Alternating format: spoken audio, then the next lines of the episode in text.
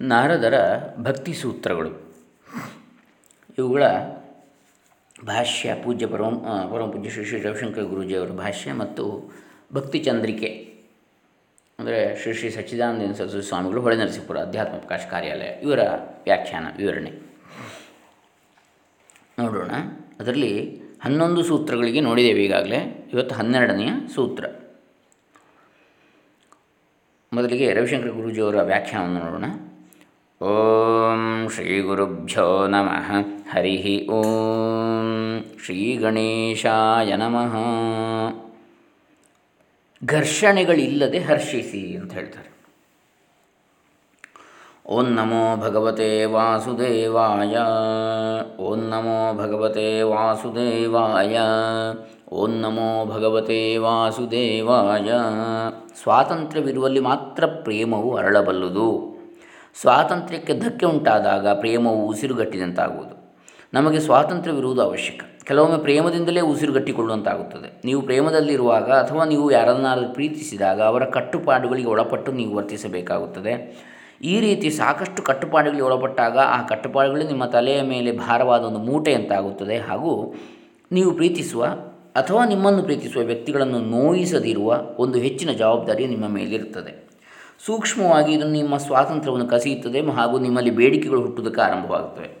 ನಿಮ್ಮಲ್ಲಿ ಬೇಡಿಕೆಗಳು ಹುಟ್ಟುವುದಕ್ಕೆ ಆರಂಭವಾದ ಕ್ಷಣದಿಂದಲೇ ಪ್ರೇಮವು ಅದರ ಮರಣಶೈಲಿಯಲ್ಲಿದೆ ಎಂದು ತಿಳಿಯಿರಿ. ಪ್ರೇಮವು ಆಮ್ಲಜನಕದ ಕೋಣೆಯೊಳಗೆ ಹೋಗುತ್ತದೆ ಮತ್ತು ಅದು ಹೆಚ್ಚು ಕಾಲ ಉಳಿಯದು. ಬೇಡಿಕೆಯು ಪ್ರೇಮವನ್ನು ನಾಶ ಮಾಡುತ್ತದೆ, ಸ್ವಾತಂತ್ರ್ಯವು ಅತ್ಯಗತ್ಯವಾಗಿದೆ.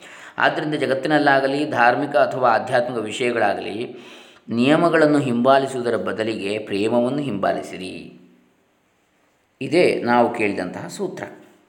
ಪ್ರೇಮಿಗಳು ಎಲ್ಲ ನಿಯಮಗಳನ್ನು ಮೀರಿರುತ್ತಾರೆ. ನಿಮ್ಮ ಪ್ರೀತಿಯನ್ನು ಹೇಗೆ ವ್ಯಕ್ತಪಡಿಸಬೇಕೆಂಬುದಕ್ಕೆ ನಿಯಮವಿಲ್ಲ. ಅಂದರೆ, ಇಲ್ಲಿ ನಾವು ಹನ್ನೊಂದನೇ ಸೂತ್ರದಲ್ಲಿ ನೋಡಿರ್ತಕ್ಕಂಥದ್ದು, ವಿಚಾರ. ಲೋಕವೇದೇಶು ತದನುಕೂಲಾಚರಣಂ ತದ್ವಿರೋಧಿಷು ಉದಾಸೀನತಾ ಅಂಥೇಳಿ.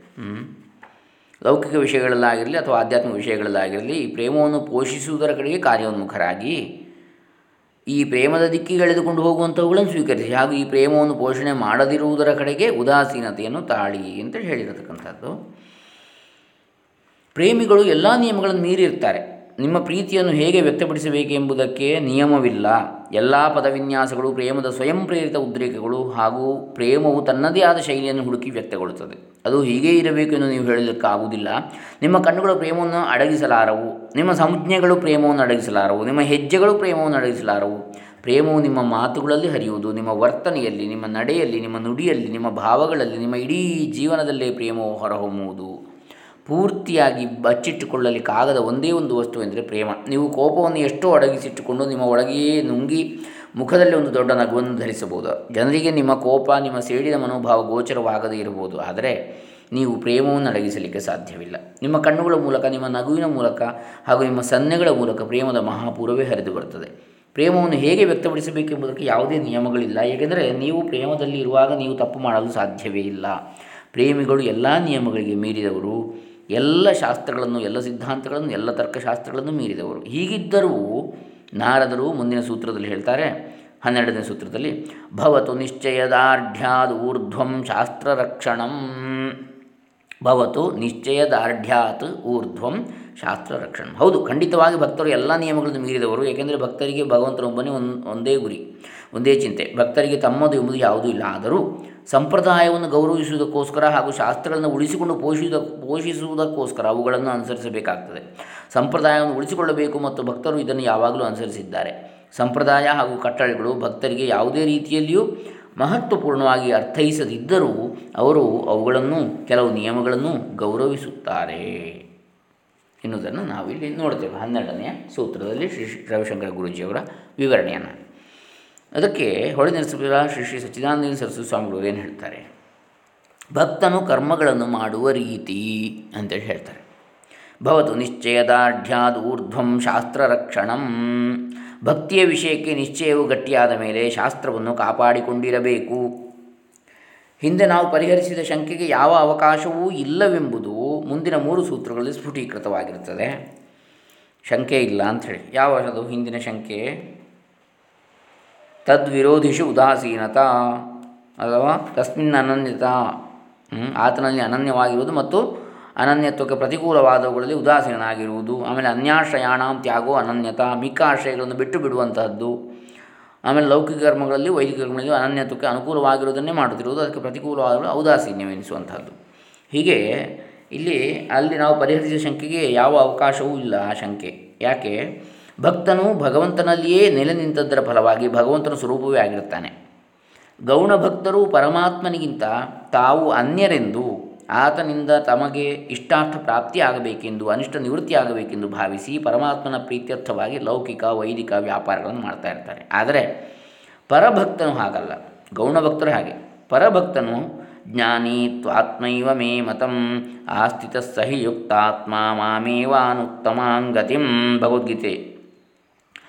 ಭಗವಂತನೇ ಹೇಳಿರುವಂತೆ, ವಾಸುದೇವ ಭಗವಂತನೇ ನಾನು, ಅವನಿಗಿಂತ ಸ್ವಲ್ಪವೂ ಬೇರೆಯಲ್ಲ ಎಂಬ ನಿಶ್ಚಯವನ್ನು ಗಟ್ಟಿಯಾಗಿ ಅನುಭವಕ್ಕೆ ತಂದುಕೊಂಡವನಾದ್ದರಿಂದಲೂ ಬಹೂನಾಂ ಜನ್ಮನಾಮಂತೆ ಜ್ಞಾನವಾನ್ ಮಾಂ ಪ್ರಪದ್ಯತೆ, ವಾಸುದೇವ ಸರ್ವಮಿತಿ ಸ ಮಹಾತ್ಮ ಸುದುರ್ಲಭ ಏಳು, ಹತ್ತೊಂಬತ್ತು.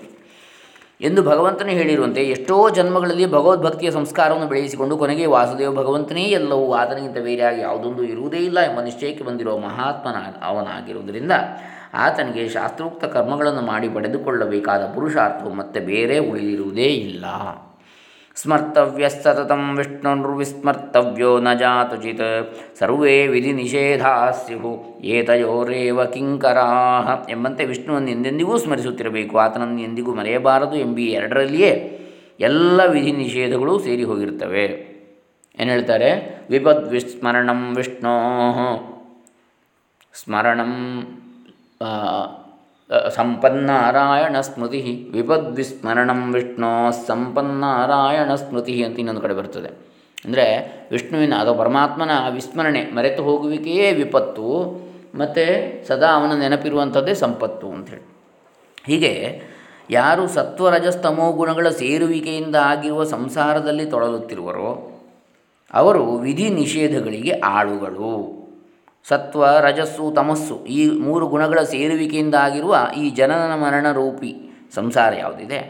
ಅದರಲ್ಲಿ ತೊಳಲುತ್ತಿರುವಂಥವ್ರು ಯಾರಿದ್ದಾರೆ? ಅವರು ಈ ವಿಧಿ ಇಂಥದ್ದೇ ಮಾಡಬೇಕು ನೀನು, ಹೀಗೆ ಮಾಡಬೇಕು, ಇಂಥದ್ದು ಮಾಡಬಾರ್ದು ಇತ್ಯಾದಿ ವಿಧಿ ನಿಷೇಧಗಳಿಗೆ ಆಳುಗಳು. ಅಂದರೆ ಅದನ್ನು ಅನು ಅನುಸರಿಸಬೇಕಾದಂಥವರು. ಆದರೆ ನಿತ್ರೈಗುಣ್ಯರಾಗಿರುವ ಶುದ್ಧ ಸಾತ್ವಿಕರಾದ ಭಕ್ತರಿಗೆ ವಿಧಿಯಲ್ಲಿಂದ ಬಂತು, ನಿಷೇಧವೆಂಬುದು ಎಲ್ಲಿಂದ ಬಂತು. ನಿಸ್ತ್ರೈಗುಣ್ಯೇ ಪಥಿ ವಿಚರತಾಂ ಕೋ ವಿಧಿ ಕೋ ನಿಷೇಧ. ಹೀಗೆ ಯಾವ ವೇದದ ಕಟ್ಟಳೆಯೂ ಭಕ್ತರನ್ನು ಕಟ್ಟು ಮಾಡುವಂತಿಲ್ಲವಾದರೂ, ಯಾಕಂದರೆ ನೋಡಿ ಕನಕದಾಸರು ಪರಮ ಭಕ್ತರು ಅವರಿಗೆ ಜಾತಿ ಮತಗಳ ಕಟ್ಟಳೆ ಇಲ್ಲದೇ ಬಂತು.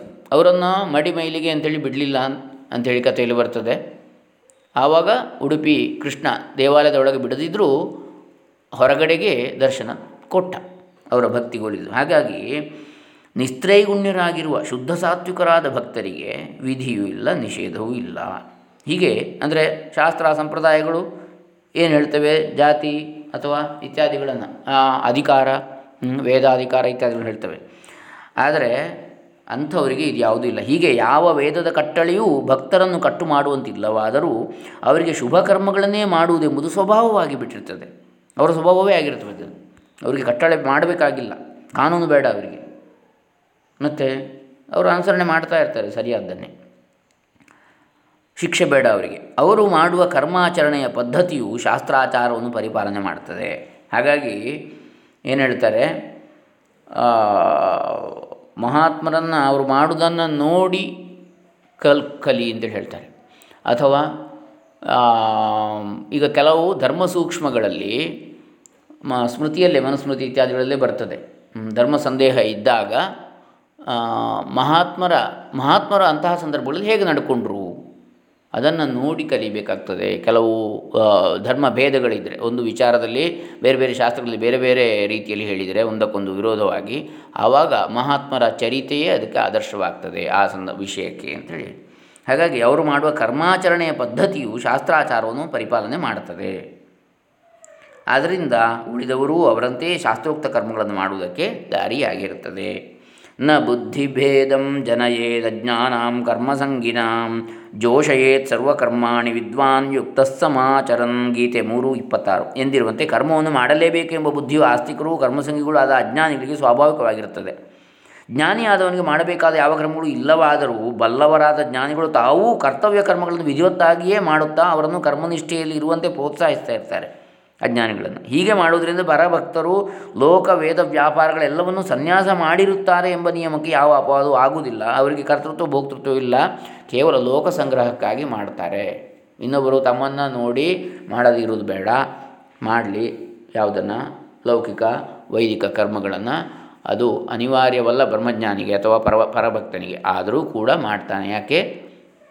ಅವನನ್ನು ನೋಡಿ ಇನ್ನೊಬ್ಬರು ಕಲಿತಾರೆ ಅಂತೇಳಿ. ಅನ್ಯಥಾ ಪಾತಿತ್ಯ ಶಂಕಯ ಅಂತ ಮುಂದಿನ ಸೂತ್ರದಲ್ಲಿ ಬರ್ತದೆ. ನಾಳೆ ದಿವಸ ನೋಡೋಣ. ಹರೇ ರಾಮ. ನಾರದ ಮಹರ್ಷಿ ಚರಣಾರವಿಂದಾರ್ಪಿತಮಸ್ತು ಶ್ರೀ ಶ್ರೀ ಸಚ್ಚಿದಾನಂದೇಂದ್ರ ಸರಸ್ವತಿ ಚರಣಾರವಿಂದಾರ್ಪಿತಮಸ್ತು ಪರಮಪೂಜ್ಯ ಶ್ರೀ ಶ್ರೀ ರವಿಶಂಕರ ಗುರೂಜಿ ಚರಣಾರವಿಂದಾರ್ಪಿತಮಸ್ತು ಸರ್ವೇ ಜನ ಸುಖಿನೋ ಭವಂತು. ಲೋಕಾಃ ಸಮಸ್ತ ಸುಖಿನೋ ಭವಂತು. ಓಂ ತತ್ಸತ್.